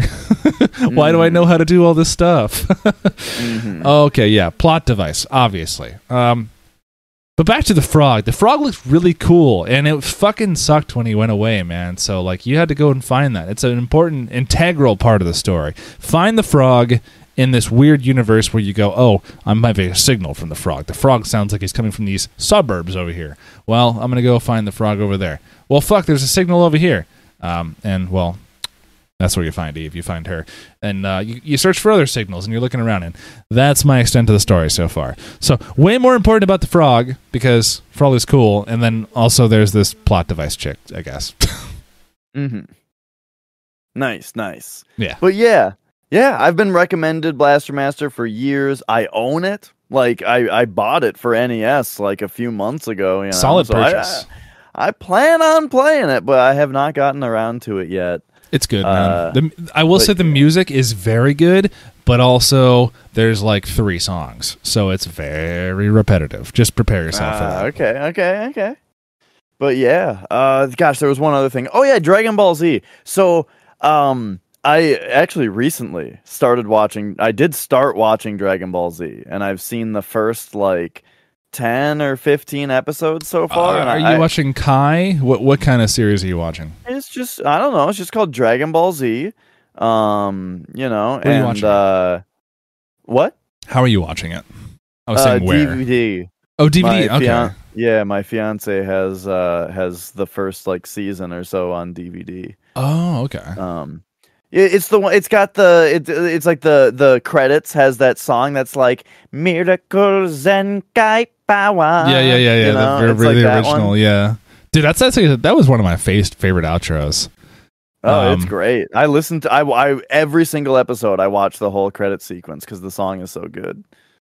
There are certain series of TV shows that like uh, like on Netflix or something um that my girlfriend has pointed out. You watch the intro to this every time, and I was like, yeah. It's fucking good. The music is good. The visuals are good. Why would I not watch this? It's like a, it, it like it, it it amps you up to see what you're about to see because you're used to it. You know the song, and you're like, oh, it's cool looking. Let's let's get into it. You know, it's a little that little minute for you. Um, Yeah. yeah, I've, I would say okay. So hang on. Have you watched Dragon Ball at all? Uh I watched only the first episode of it a long time ago. Okay, I'm gonna I'm gonna strongly recommend to you that you f- watch the entire Dragon Ball series first because uh, I'm sorry to any fans of the series, but man, Dragon Ball just got w- like Dragon Ball Z just progressively just got to the Frieza saga and just went downhill from there. And as a kid, I thought that was unfair because I was watching it all as it, as it came new to Toonami, and I was like, "This is the best shit ever." I'm so hype. Looking back on it, I wa- I rewatched it all again. Man, Frieza is where it should have ended. So let me just say that there's so much before Frieza that happens kind of a little bit in Dragon Ball Z but a lot, lot, lot more. That's not relevant to the story, but relevant to to to to you understanding how Goku becomes who he is as an adult, who's really not an adult, because you can see in Dragon Ball how he's kind of always a fucking kid at heart. And there's Mhm. honestly, Dragon Ball is just a way stronger anime in general because there's just everything is has a has a nice happiness to it, even though some of the subjects are pretty fucking heavy. So it's like it manages to be the happiness of Scooby Doo without being as lame as Scooby Doo. Yeah, like so I right, I never saw Dragon Ball or Dragon Ball Z growing up. Um but I always heard of it as just this action show, right? Where the guys That's are Z. muscly and they charge up and shoot shit at each other and it's all fight scenes. You know, that's what I always heard about it. So when I saw the first episode of Dragon Ball, I was really surprised by how funny it was. Yeah. You know? for sure. Um, and then, but you know, I didn't watch the rest of the series. I only saw that first episode. Um, but then, yeah, just like kind of recently, um, my fiance uh, like uh, convinced me to start watching the show on DVD with her. Uh, and same kind of thing. I'm I was very surprised because now it's Dragon Ball Z. This is the one I actually did hear about being all fight scenes and stuff. yeah. Um, but it also, yeah, is very like lighthearted and comedic and funny. Uh, even with how much you know, even though there's fight scenes that last three episodes. That's true. That's true. The f- it gets way worse later on. Trust me. But uh, Sure, sure. well, not worse in that like it's bad, but worse in that like the fight scenes will last you know ten episodes as opposed to three. But in Dragon Ball, it wasn't like that. In Dragon Ball, every episode was an adventure. Um, every every day was something new, um, and then maybe here and there there'd be the World Martial Arts Tournament that they sign up and, and fight in, which you know in Z they start off in as well. Um, but you get to see Goku as kind of a quote unquote adult, as well as all the other Z fighters from the series before Z starts at the I want to say at the very end of Dragon Ball because it shows you in the very last couple episodes, hey, I'm I'm grown up now. Hey, I have a kid. Look, here's my son Gohan and like he had just been off with I don't want to spoil it too much, but he had just been off with Chi Chi for a while, living their life, doing their thing, and everyone's surprised and it's like this big wholesome moment where you meet Gohan.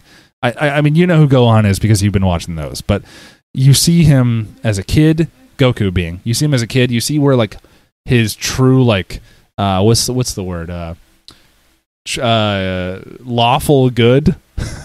well, he's not Mhm. lawful good, but like Goku is like basically the most like outwardly like wholesome happy-go-lucky character positive everything and you see what it takes from childhood all the way to his like teen years to his adult years what it takes for him to maintain the the, the fucking headspace of hey the world's gonna fucking die i need to be serious for a second so it's cool to see Mhm. that evolution but yeah i love dragon ball z growing up dragon ball is just so much better can't Oh, recommend sure. it enough All right, all right.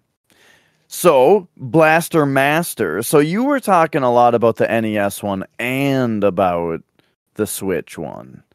My- And yeah. uh My experience with Boast is, is, is pretty limited to only a couple hours of gameplay, but I will say immediately Zero holds my attention way more because it's just got all those years of game development knowledge put behind keeping my attention to it. excellent, excellent. Yeah, um, Well, that sounds good. yeah. So uh, I I got Blaster Master Zero Two as well, and Zero Three just became uh, no longer available to pre-order with limited run games. So I was pretty sad about missing that because now I kind of my idea was play Zero, see if I like it enough to get Zero Three after I already got Zero Two because they were at the same time. I want to say, and Mhm. uh, it turns out like my love for the NES Blaster Master with the little time I spent with it was was good enough to for me to want to pay for Zero because I heard it was uh well not only because I heard it was but because it is a loose remake actually of the NES game.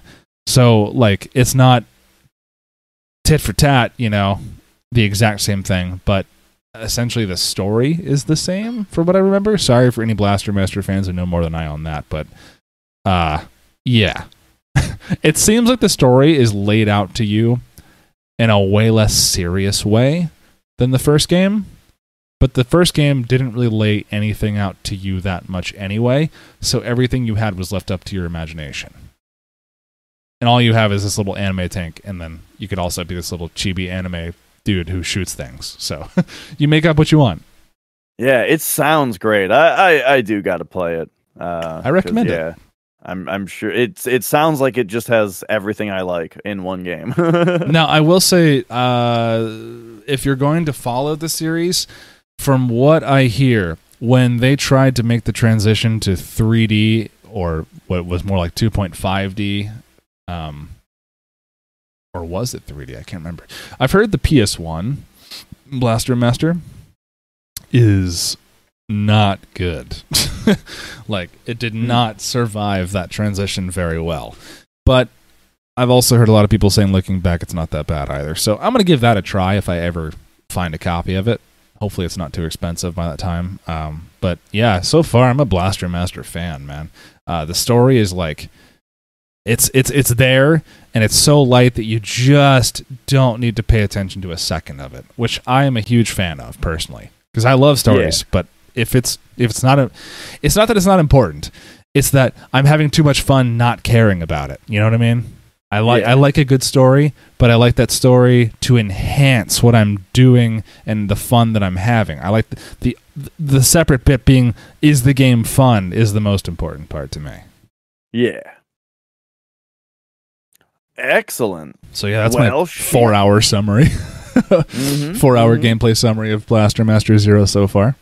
Yeah, I guess we both kind of had first impressions, right? Because I've only I only played Nocturne for that you know five or six hours or so, and that's Yeah. uh that. But yeah, sounds excellent. I could talk about Sea of Thieves, but here's the thing, man. Sea of Thieves is like one of those games where I don't even want to stream it because it's just one of those games where it's so low action in a, Mhm. a microscopic amount of time that it just is not going to hold people attention hold people's attention if you stream it because people are going to get there people are going to see what you're doing they're going to be looking at you for five seconds and go oh this guy is just sitting here like talking to an npc to turn in some quest items and then probably not even saying anything in those five seconds and then it's done so they leave so Yeah, maybe. I mean, uh, we so we've got you know ten minutes. Uh, maybe even that can be an interesting discussion instead of Sea of Thieves itself, but rather like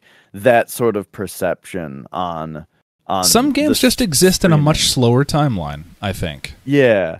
And you know, I so I kind of struggle with that uh perception a lot where like I feel like I always have to be playing a game that has stakes if I want to be streaming it, right? I like I need I, I need the show to have like an excitement to it that is only going to come through if there's stakes, you know? So that could be like speed running. I want to get the PB, right? Or you're playing a roguelike where there's permadeath, you know? Or you're doing like a challenge run of something, yes. you know? Stuff like that. Uh, you know, when you're so and, and that's part of the reason that uh that um I'm talking about like playing Nocturne on hard and stuff, right? Yeah. It just makes it more exciting. But but on the other hand though, uh, uh, sometimes I, I have done streams of stuff like, you know, one day I was getting into Final Fantasy 14 and then it came around time to stream time and I was like, well, I, I just want to play Final Fantasy 14 right now. It's like all I want to play, you know? So loaded that up and it turned out to just be a really uh, uh, high, like, uh, sorry to sound corporate about it, but like a high interaction stream because people were more it seemed like people were more willing to hang out and bring up conversational topics when I wasn't so focused talking about the game. You know what I mean? Absolutely. Like if if I'm playing something that's really high action and I'm having to react to everything, most of what I'm saying is going to be about the game, what's happening, Yes. what's my plan, how am I feeling about this run and that kind of thing. because there's only so But much if- stream of consciousness you actually have. Yeah, so it's really hard to talk about my favorite pizza toppings while I'm doing that, you know? Yeah. But you're playing an MMO, you're just doing some mining, you know? Like Nicole and I play we streamed our whole like playthrough of Valheim basically. The only things I didn't str- well, basically eh, we streamed a lot of Valheim. Valheim's Um, another one of them, actually. And that that like to my surprise, that was like a, a just really it felt very successful and fun as a stream because Really? because people were willing to just kind of hang out and chat about random subjects a little bit more. Maybe it's just, eh, I'm sure it's highly dependent on the kind of streamer you are. Because for me, Valheim was one of, it's the same, it's one and the same. It's one of those things where, um, you are doing something, but the thing that you're doing has multiple things that connect each other that the, uh, uh, an audience member arriving just then and there will not be able to connect those dots. So, in my opinion, it is a slower paced thing that you like the streamer has to not be there for the game for me because like they, they got to be there to talk because and especially in those slower paced things i can monologue i can talk about things that are happening in my life or just what's going on my day what's my opinion about x. I can i can do that while playing valheim because it's such a relaxed game. Sea of thieves is kind of like that um but it holds your attention for what you're doing just enough because there and, uh, and to, to, to draw back on your point earlier, it does have a sense of permanence or, or impermanence. So there are stakes involved in Sea of Thieves. Um, it's just that the stakes are a little bit to build up to. So, for instance, the way you build uh, risk in Sea of Thieves is by doing a bunch of quests. Say, like, I go to the Gold Hoarders uh, emissary, I fly that flag. So, immediately, if I do Gold Hoarders quests, I am going to get more gold. Per, per, per uh, bit of loot found and sold than I would normally. I'm going to get more gold and renown by doing quests from them. But other factions can see that I'm flying that flag, and if they destroy my ship, not only do they get all my treasure, but they can take my flag and return that to their emissary, and they can they can get more points that way. So there's risk involved, but with Sea Thieves, it takes time to build that risk because you can just start off in any town whatsoever, have a fresh ship, whatever. Your ship's always going to be there when you spawn um, if your ship is new. And then, you know, you do whatever you want, you get a quest, you go sailing. If you don't get any treasure, you die, eh, whatever. If you just want to go fuck around with other players and fuck them up just to take their treasure, you can. You don't have anything to lose at that point. So, in the beginning of whatever you're doing, it's like, eh, we're just fucking around. And that lasts for like 30 minutes before you really start to build some treasure up or you really start to do quests together. So, it's like, it, it, can get to that riskiness and there can be great content made. Like dude one of the best videos I've, I've seen of sea of thieves is this one video. I think it was like on tiktok or something where a guy was just like talking to his shipmate and he screams captain! And he's like what? He's like look! And then he looks to his right and there's just a gigantic uh uh, uh a fucking uh not brigantine but the bigger ship the biggest ship in the game just sailing at them at full ramming speed. And then like they're screaming oh shit no fuck dude please don't please don't kill us because we got so much shit in our boat. Like they was like dude we have so much shit please you can have some of it. Let's just go sell it. Let's just turn it in. Because otherwise they're going to get fucked up. Their boat's going to sink. They're going to lose that treasure and the opponent's going to take it all. So like there's just mm-hmm. this epic battle that plays out. But hey that wouldn't have happened if you didn't spend like an hour doing other shit in the game that like statistically you go to a, a CFE streamer you're going to get there and it's just going to be like wow this is boring Mhm. but they're talking to their crew. That's another element to this game. You don't play this game by yourself. You can, but you'll be severely at a disadvantage against other players who have a full crew and a bigger boat. Um, Yeah. mainly because the biggest boat is the only boat in the game who's uh, who has three different levels of decks, so you can take a bunch of damage on your hull and as long as that part of the hull is not under the water line, they're not going to start taking on water. So they have a lot more advantage over smaller players immediately. But it's one of those things where it's like, what do I do? I could just go fucking fishing for a while. And man, don't get me started on the fishing because I love the fish. Th- th- this game has better fishing in it than some fucking fishing games I've played. It's insane. Um, and it's it's anyway. You can go do that for a little while. You can fucking uh, go hunt for treasure. You can go mercenary hunting for for rogue pirates, uh, or you can go PvPing, which is a thing. So like if you join the faction called the Reaper's Bones, what happens is you're joining a faction who is literally just dedicated to destroying other players. It's a PvP kind of faction. So what happens is you join that and your ship gets marked for every other player on the map as, "Hey, this is a Reaper's vessel." So if you go near this, they will probably try to kill you. So maybe you can get together and kill them because they're going to try and kill you. Otherwise, they wouldn't be flying that flag. then they'd just be invisible on the map. So the whole thing is people who play the Reaper's Bones either have no idea what they're doing because they're just starting, or they know way too much about the, what the fuck they're doing, and they can wreck your shit. So with the Reaper, one, one the Reaper's Bones, once you get enough renown with them, you get the ability to then see all the other players on the on your map. So not only can they see you, but now you can just go and hunt people and wreck their day.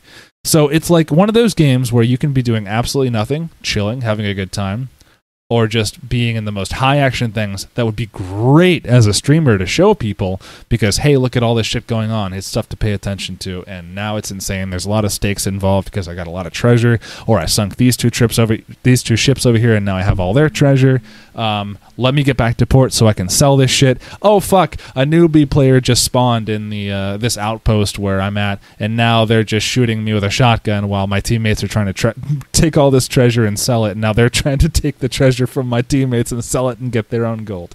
It's there's so much that can go on, but there's just nothing happening for a lot of time. So Yeah. you know, it's it's yeah, what you will. I get what you mean though, where where it's like it's like th- those things are only so exciting because of all the buildup. you know? yes, If it didn't take an hour to get an item, then you don't care if it gets stolen from you as much. Yeah. yeah, exactly. Like there's uh, you know, you go in. Um, you, you, you walk like in, in the game like, you can sail to certain places and just some places they'll just be shit like floating debris and sometimes there'll be treasure in it. So like you can just go oh i'm gonna stop there. Took five minutes into my voyage and i already I already got like thousands of gold of stuff. But you took five minutes in getting that and now there's someone who wants to take it from you. So you never know. It could be a coin toss on whether or not you're playing a game that all night is frustratingly long build up to you losing every fucking thing and them also spawn killing you.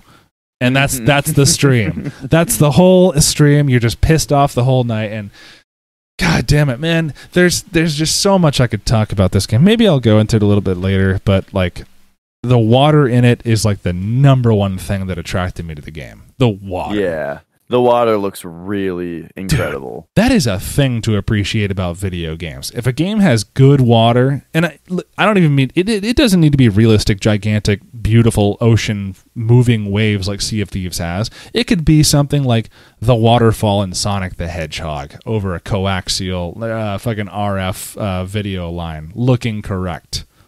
It could be Mhm. that. Good water in a, in a game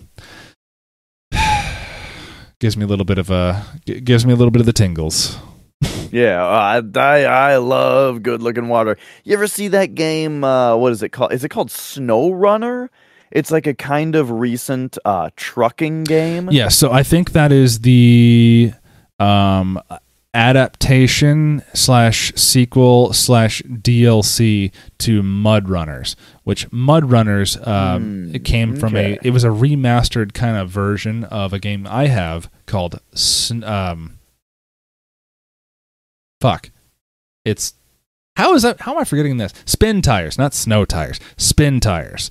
So the game is called Spintires. Um, yeah, it's this really cool, super realistic environment looking thing with realistic uh, uh, ground tessellation, where every little bit of mud will have its own bit of geometry, and your wheels deform that that that landscape. Yeah, yeah. man, love. I know exactly what you're talking about. It doesn't have the best looking water, but the environment interaction is just second to none. Okay, love it. I, I I must be getting it mixed up with another game. Then I saw some game where you where you uh, control like big heavy machinery Yeah. and it had like water physics that looked really really good. I, but- okay, so I Eh, haven't seen Mud Runners, so it very well very well may have that stuff. Um, because that's what you do in, in, in Spintires is you have you control different you control like a little UAZ uh, uh, little SUV with a four speed and, and, and, and locking diffs, or you can drive a gigantic Tatra six x six pulling a pulling a big rig trailer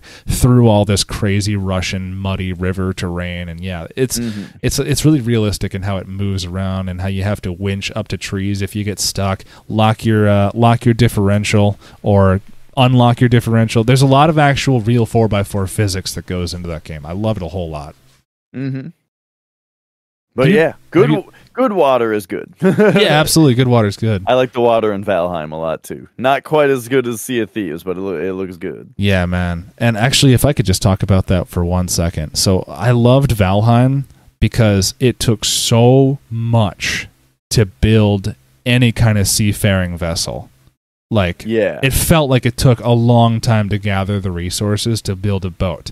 And then once you built that boat, you wanted to build a harbor because you needed to know enemies weren't going to come to it and start attacking it while you went to bed at night.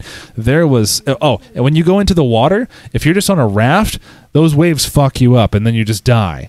Uh, If you're in, uh, well, actually, parallel drawn, there is a rowboat that you can find along islands that you can attach to your main vessel in Sea of Thieves that you can use to carry a lot of treasure in. If you have a lot, you can just bring it to your boat that way. The rowboat's the same way as the as the as the Valheim raft. You go into deep water, you can survive for a bit, but it takes its toll, and you can start seeing the damage on the boat, and eventually the life raft just sinks. Um, Yeah. Same as the raft in, in Valheim. Then with Valheim, you'd have you, you'd make your first boat. Took forever to get yourself there. You needed to get special tools to make the shit that you need to make the shit to make a boat. So Mhm. you get that, and and and and man, you you repair that thing like it's your lifeline because it is. You need you need a workbench nearby. You need to be able to repair it, else it just goes away. It it fucking dies. And and and when it gets destroyed by anything other than your own hand, not all the resources make it back. So you have to gather that shit again. Yeah, and it, it just felt really cool the way that it's like you you spend so much time building your base in that game, and then so the first time that you go out sailing, It's an Like- event. Yes. yeah, you're finally like away, right? And then so the first time I went out, it was on a raft just to get across to some land that I saw, and and but it was like these huge crashing waves, and it was stormy, and the raft got all fucked up, you know, to the point where it was like we got to the new place, and it was almost like we're just stuck here now because I don't think that raft. I like the raft broke or something. It was a know, real pilgrimage, man. You had to go Um, fuck. I got to chop down trees because I got to build a fire. I got to live and eat tonight, dude. Right, exactly. Like, yeah, we exactly. Yeah. We have to set up camp here now and Love protect that. from Yes. these fucking leeches because we're in the swamp now. You know. the fucking leeches. Yeah. That's what it was. That's what it was. We we you know it was our first voyage to like oh that looks like a new place over there. I've never seen this this place before, and we get there and it's the swamp, and these all mm-hmm. these leeches come and bite the shit out of the raft immediately. Fuck the boat up, man. It's fucked. Like one leech chased us for miles and wrecked our shit, and we lost everything. Because you lose not only your boat, man, but you lose. You, if you die, you lose everything in your inventory, which mm-hmm. also co- like collectively took hours to build up. This sounds really dissuading and to not play Valheim, but man. You don't need me to tell you not to play Valheim. You play that for five minutes and you're hooked. It's it's a good game, but yeah yeah, you- Sea of Thieves, man. It doesn't have that. It doesn't have that sense of permanence. What happens when I play Sea of Thieves and I get a whole bunch of treasure and I go, fuck, someone's attacking us.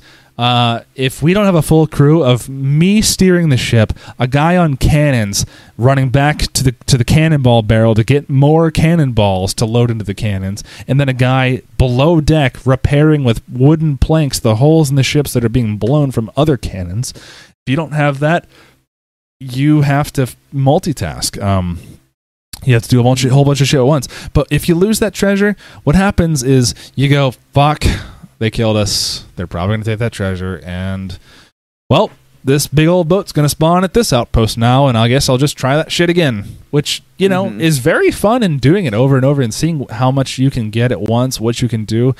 Fishing, uh, fucking hunting NPCs, world quests. It's very fun, but it's very different from Valheim in that doing what you're doing at the moment just has not quite the same feeling of measuring exactly every situation you're in, where you're on in the sea to go, okay, am I about to get in a fight? Should I get into a fight? Should I engage? What kind of ship is that? What's their armament? What's their crew? It could just be one guy on a really big ship who can't man that ship. You have to make that calculation. He has to put all three of his sails down on all three masts to get a real sharp turn without dropping his anchor right away. And if he drops his anchor to- in combat, he's a sitting duck, quite literally. So Mhm. you have to figure, okay, how many people are on deck? So I'm going to pull out my, my spyglass, my looking glass. So now I'm looking at them from a zoomed le- lens, seeing how many people they are. But now, what happens is I'm looking at them through that lens. That highlights that I'm doing that to them by showing a big fucking shiny glimmer Yeah, in, in yeah. their peripheral, just like, it's like Battlefield. you're a real did. ass pirate, like scoping out uh, a weak target. Yeah, for sure. Like you definitely do a lot. Like it's it's it's more involved in pirating than any pirate game. I don't think I've ever actually played another pirate game, but it's way more involved in pirating than any game that I've ever had that involved pirates in some tangential way. Mhm. But it's it's everything's built for it, man, and it's great. It's like even even when you're just fucking pissed off with your ship lost in a rowboat with your with your buddy just carrying all the treasure you could you could salvage from the shipwreck and hoping without a map you can use your compass and navigate to the nearest outpost to sell what you have or maybe you're just going to sink and die or a kraken's going to kill you you can pull out a musical instrument and start playing one of like 12 songs right away and not Mhm. only that, you and your up to four other people in this tiny other rowboat have access to other instruments. You can access a drum, a hurdy-gurdy, a banjo, uh, a fucking uh, accordion. Everyone can play something different, and it, it and whatever person started the music first, that's the song that is universally locked onto. So everyone who else starts playing their music just goes along to that song. So they add to the song. So it's just like this stupid, funny situation where you could just be pissed off and all of a sudden, eh, just someone starts playing Drunken Sailor while you're, Mhm. you know, literally drunk and you can pull out your fucking uh, tankard and just literally get drunk off the beer you have in. and it's it's a great time. You start playing your music poorly. Rare thought this game through a lot, man. There's there's a lot of people who complain about a lack of content in it, uh, and I can see that because for a long time it didn't have the brand new Pirates of the Caribbean content that just got added. Um, so all you kind of felt like you were doing is hunting skeletons, hunting treasure, fucking up other players, rinse and repeat. I can see that. Um, Yeah, that was the biggest thing I heard is that like Yeah. skeletons were like the only enemy. which makes me happy because like this is like the best time to get into Sea of Thieves right now, where all the stuff that was made before content wise is still there, uh, and now there's a lot more to do. Uh, story wise, if you're even if you're not a Pirates of the Caribbean fan, man, it's like you can you can enjoy the characters for what they are in this. Like they're it's straight up Captain Jack Sparrow. All the characters are in it, and they they shoehorn the two universes together, and it's it's just it's really cool seeing that you can be a part of that. Have I talked about Return of the Obra Dinn yet? Um, no, but I've been podcast? interested in that game. How have you played okay. I have. Maybe I can talk about it next time. Ooh, I'd love But that. My my five second review of it though is that it's one of those games though where the less you know about it, the better, and you should definitely play it. That is the best five second to a review of a game I've not played ever. Nearly at the end of a podcast where I don't know if anyone's going to even hear it most of the time. but no, I, I, I saw limited run games because I, I stalk that website. Um, I saw them release that physically for the Switch, and I looked at gameplay footage of the game, and it looks like it's this very one kind of like monocolored, really Yeah. cool action horror kind of thing. Um, not action horror, but like a horror. St- it, it, It's like mystery horror. mystery horror, yeah, and it- it's not it's not like a uh, like a visual novel game, is it? I think you do actually do a little bit more in it. yeah, you you have a thing that you do in it, and it's really great. Yeah. It's it's that along with um this game that of course I can't remember the name of. I think you might know it though. Uh, there's a game that's like uh, Junji Ito's uh, style of old horror manga mixed with PC 98 graphics where they have like the you know the 2D visual novel style. Um I can't remember what it was called off the top of my head, but Mm. Damn it, I'm going to remember it next time I'm going to talk about it. But that and and Obra Dinn, the art styles alone were just like enough to make me go, "What is this? I need to see what this is Yeah. go- what's going on here." Yeah, I brought it up because it's like a boat thing. It's not Yeah. a pirate thing, but it is a boat thing. It's nautical. Um, I'll, I'll, I'll t- yeah, I'll talk about it uh, another time. I yeah, I'd be interested in hearing that. Um, I don't think I have anything else to talk about Blaster Master Zero for now. I'm gonna keep playing that though because that game exceeded expectations, and I think I need to finish it. Awesome, good to hear. Yeah. Well, um, is that uh, is that all from you as well? I think that's all. Nocturne also exceeding expectations, and I will play more of it. Shin Megami Tensei doesn't seem like a bad bet, no matter what. hmm Yeah. All right, guys. Well, appreciate y'all hanging out in the live stream. Appreciate y'all downloading. Everyone listening in their car right now. You guys rule.